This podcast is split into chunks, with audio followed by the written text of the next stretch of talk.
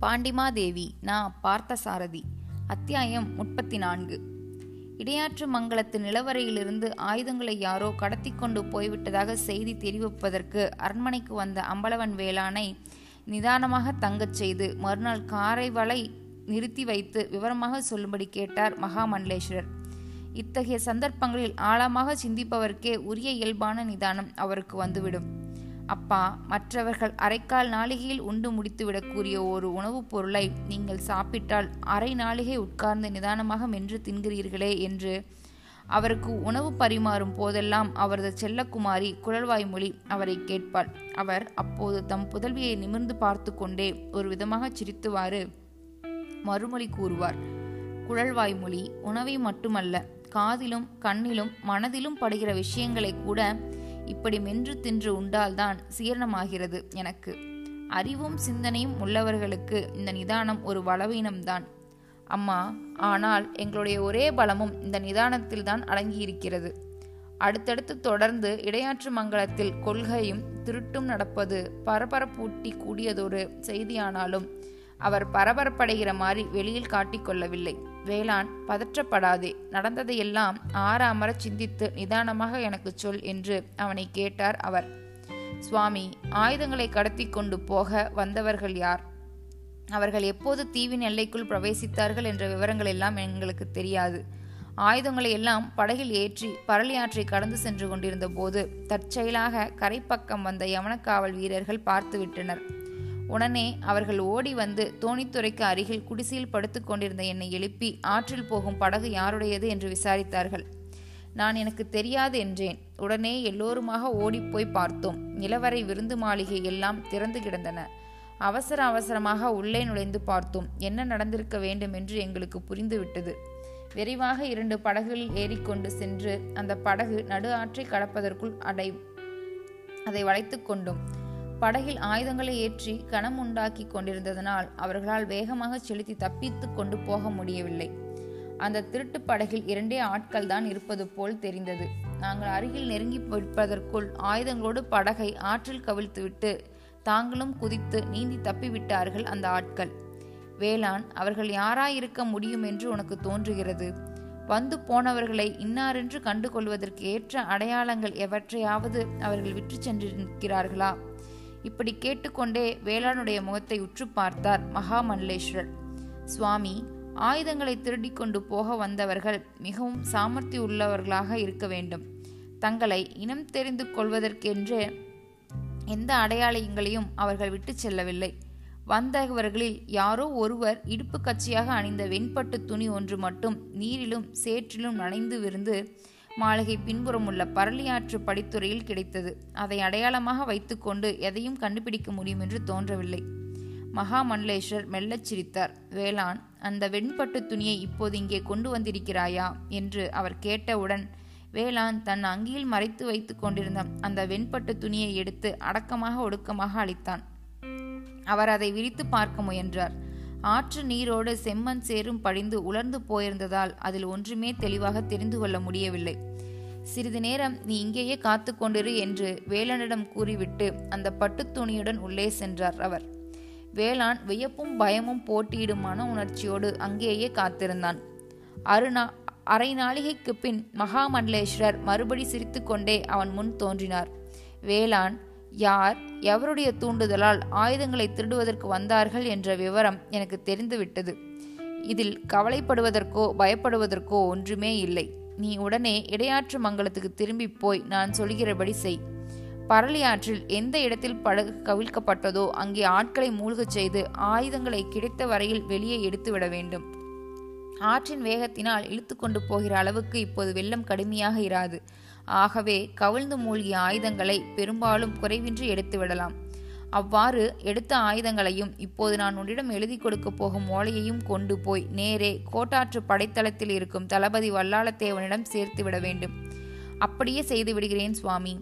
செய்வது பெரிதில்லை வேளாண். நான் சொல்கிறபடி கவனமாக நடந்து கொள்ள வேண்டும். என் ஓலையையும் ஆயுதங்களையும் தளபதியிடம் கொடுக்க அங்கே ஒரு நொடிப்போது கூட அனாவசியமாக நீ தாமதிக்கக்கூடாது தளபதி உன்னிடம் தூண்டி துளைத்து ஏதாவது கேட்க முயன்றாலும் நீ அவற்றுக்கு மறுமொழி கூறாமல் உடனே நழுவி வந்துவிட வேண்டும். வேளாண் பயபக்தியோடு நிறைந்த முகத்தில் மிரண்ட பார்வையோடு ஆகட்டும் என்பதற்கு அறிகுறியாக மகாமண்டலேஸ்வரர் முன் தலையசை தலையசைத்தான். சரி அப்படியானால் நீ இப்போதே புறப்பட வேண்டியதுதான் என்று அவர் விடை கொடுத்த பின்பும் அவன் தயங்கி நின்றான். எதையோ அவரிடம் கேட்கலாமா வேண்டாமா என்று தனக்குள்ளேயே என்ன போராட்டத்துடன் அவன் தயங்கி நிற்பதாக தோன்றியது. வேளாண் ஏன் தயங்கி நிற்கிறாய்? மனதில் பட்டதை கேள். சுவாமி அந்த பட்டு துணியிலிருந்து ஏதாடம் ஏதாவது அடையாளம் புரிந்ததா என்று மென்று விழுங்கும் வார்த்தையோடு பயந்து கொண்டே கேட்டான் அவன். அடையாளமெல்லாம் நன்றாகத்தான் புரிந்திருக்கிறது. ஆனால் அதை நீ இப்போது தெரிந்து கொள்ள வேண்டும் அவசியம் இல்லை என்று புன்னகையோடு பதில் கூறினார் மகாமண்டலேஸ்வரர். வேளாண் மறுபேச்சு பேச வாயின்றி தளபதிக்காக அவர் எழுதி கொடுத்த ஓலையை வாங்கி கொண்டு சென்றான். அம்பலவன் வேளானை இடையாற்று மங்கலத்துக்கு அனுப்பிய பின் வண்ணமகள் புவனமோகினியை தம்முடைய இருப்பிடத்துக்கு வரவழைத்தார் அவர். புவனமோகினி வந்து வணங்கினாள். பெண்ணே உன்னிடம் ஒரு செய்தி விசாரித்து தெரிந்து கொள்வதற்காக கூப்பிட்டேன். ஆபத்துதவிகள் தலைவன் மகர நெடுங்குலை காதன் இங்கே அரண்மனையில்தான் இருக்கிறானா? உனக்கு தெரிந்திருக்குமே என்று அவர் அந்த பெண்ணிடம் கேட்டார். ஆபத்துதவிகளின் தலைவனின் பெயரை அவருடைய வாயிலிருந்து கே கேள்விப்பட்ட உடனே அந்த பெண்ணின் முகத்தில் பயத்தின் உணர்ச்சி அலைகள் குமிழிட்டு பரவுவது போன்றதொரு சாயல் பரவியது. பயப்படாமல் சொல்லம்மா மீண்டும் அவளை தூண்டினார் அவர். சுவாமி சென்று சில நாட்களாக அந்த முரட்டு மனிதரை அரண்மனையில் எல்லையிலேயே நான் காணவில்லை. ஆனால் மறுபடியும் இன்று காலையில் இங்கு பார்த்தேன் என்று மருண்ட பார்வையோடு முன்னும் பின்னும் திரும்பி பார்த்து கொண்டே மெல்ல அவருக்கு பதில் சொன்னாள் வண்ணமகள் இவ்வளவுதான் உன்னிடமிருந்து எனக்கு தெரிய வேண்டும். இனிமேல் நீ போகலாம். புவனமோகினி மறுபடியும் அவரை வணங்கிவிட்டு வந்த சூடு தெரியாமல் திரும்பிச் சென்றாள். அவள் சென்ற பின் சிறிது நேரம் இரண்டு கைகளையும் பின்னால் கட்டிக்கொண்டு அளவாக அடிப்பெயர்த்து வைத்து குறுக்கும் நெடுக்குமாக நடந்தார் அவர். மனதில் அளவாக தெளிவாக வேகமாக சிந்தனைகள் ஓடும்போது இப்படி நடந்து கொண்டே திட்டமிடுவது அவரது வழக்கம். சிறிது நேரத்தில் ஏதோ ஒரு முடிவுக்கு வந்தவராக அங்கிருந்த காவலன் ஒருவனை கைதட்டி அழைத்தார். அவன் அருகில் வந்ததும் இதோ பார் நான் சொல்வதை தெளிவாக கேட்டுக்கொள். இன்னும் கால் நாளிகைக்குள் ஆபத்துதவிகள் தலைவன் இந்த அரண்மனையில் எந்த மூலையில் இருந்தாலும் தேடி அழைத்து கொண்டு வா. இதை உடனே செய் என்றார். கருங்கல்லின் மேல் வரிசையாக நிறுத்தி நிறுத்தி தாளகதி பிழையாமல் ஒளியை அடித்தாற்போல் ஒலித்த அந்த வார்த்தைகளின் கம்பீரத்துக்கு தலைவணங்கி நடந்தான் அவன்.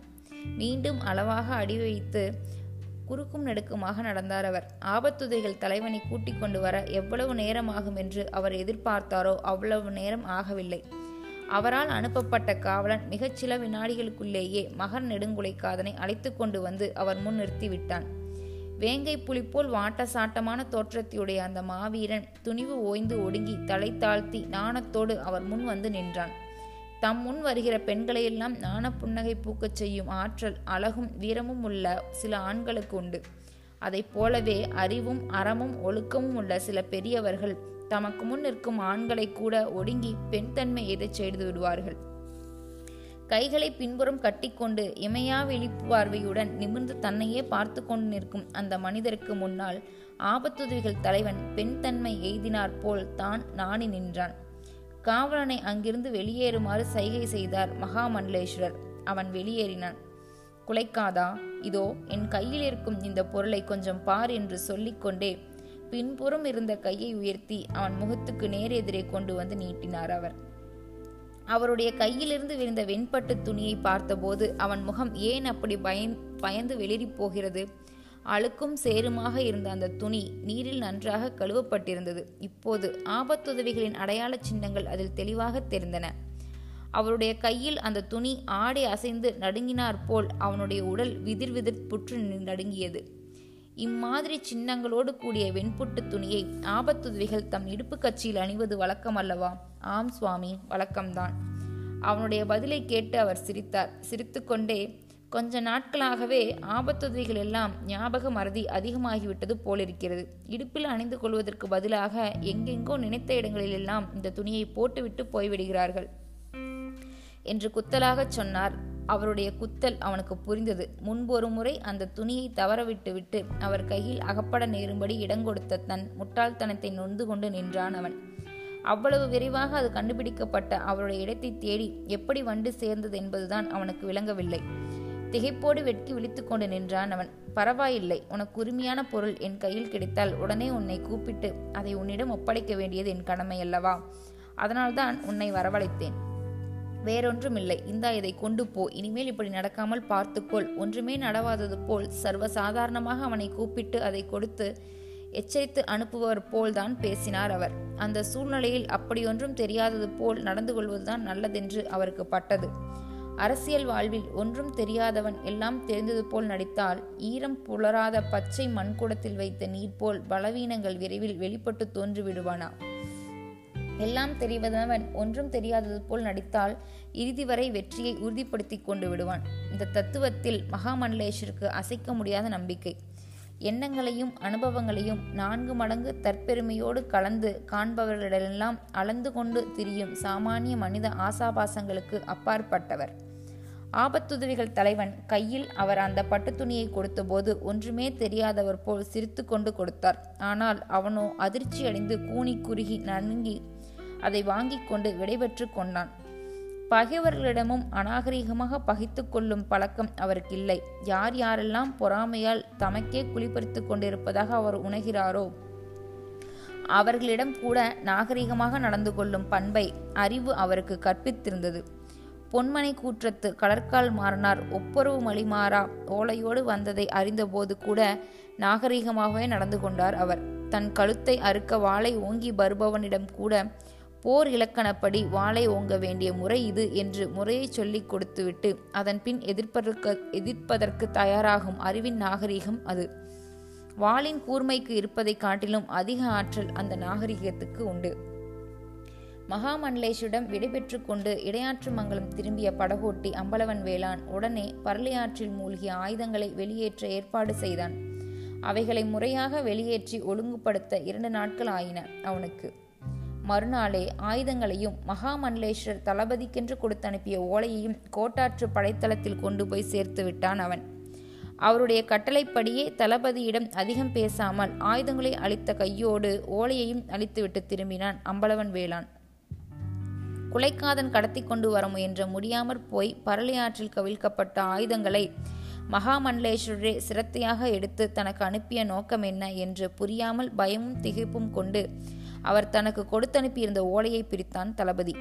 அன்புள்ள தளபதி வல்லாளத்தேவனுக்கு இடையாற்று மங்கலம் நம்பி எழுதும் திருமுகம். இடையாற்று மங்கலம் நிலைவரை நிலவரையிலிருந்து ஆயுதங்களை ரகசியமாக கடத்தி கொண்டு போவதற்காக குலைக்காதன் மூலம் நீ இவ்வளவு பெரிய காரியங்கள் செய்திருக்க வேண்டாம். உனக்கு அவற்றில் விருப்பம் இருப்பதாக எனக்கு நீ ஒரு வார்த்தை கூறியிருந்தால் நானே மூட்டை கட்டி உனக்கு அனுப்பியிருப்பேன். என்னுடைய பலம் கேவலம் அந்த வாள்களின் நுனியில் அடங்கியிருப்பதாக நீ கணக்கிட்டிருந்தால் அது தப்பு கணக்கு என்பதை இப்போதாவது உணர்ந்து கொள். வாளும் வேலும் எதிரிகளை தேடிச் சென்று தன் நுனியால் குத்த வேண்டும். ஆனால் தளபதி அறிவின் நுனியில் எதிரிகள் தாமாகவே வந்து தங்களை குத்தி கொண்டு மாய்கிறார்கள். இதை உனக்கு இப்போது கூறி வைக்கிறேன். கொள்ளை கூட்டத்தார் செய்வது போல் இப்படி ஒரு காட்டியத்தை தென்பாண்டி நாட்டு தளபதி செய்திருக்க வேண்டாம் என்பது என் கருத்து. திருமுகத்தை படித்தவுடன் தளபதி திடுக்கிட்டான். அதிலிருந்த வார்த்தைகள் எல்லாம் தேளாக மாறி அவனை ஒரே சமயத்தில் கொட்டுவது போலிருந்தது.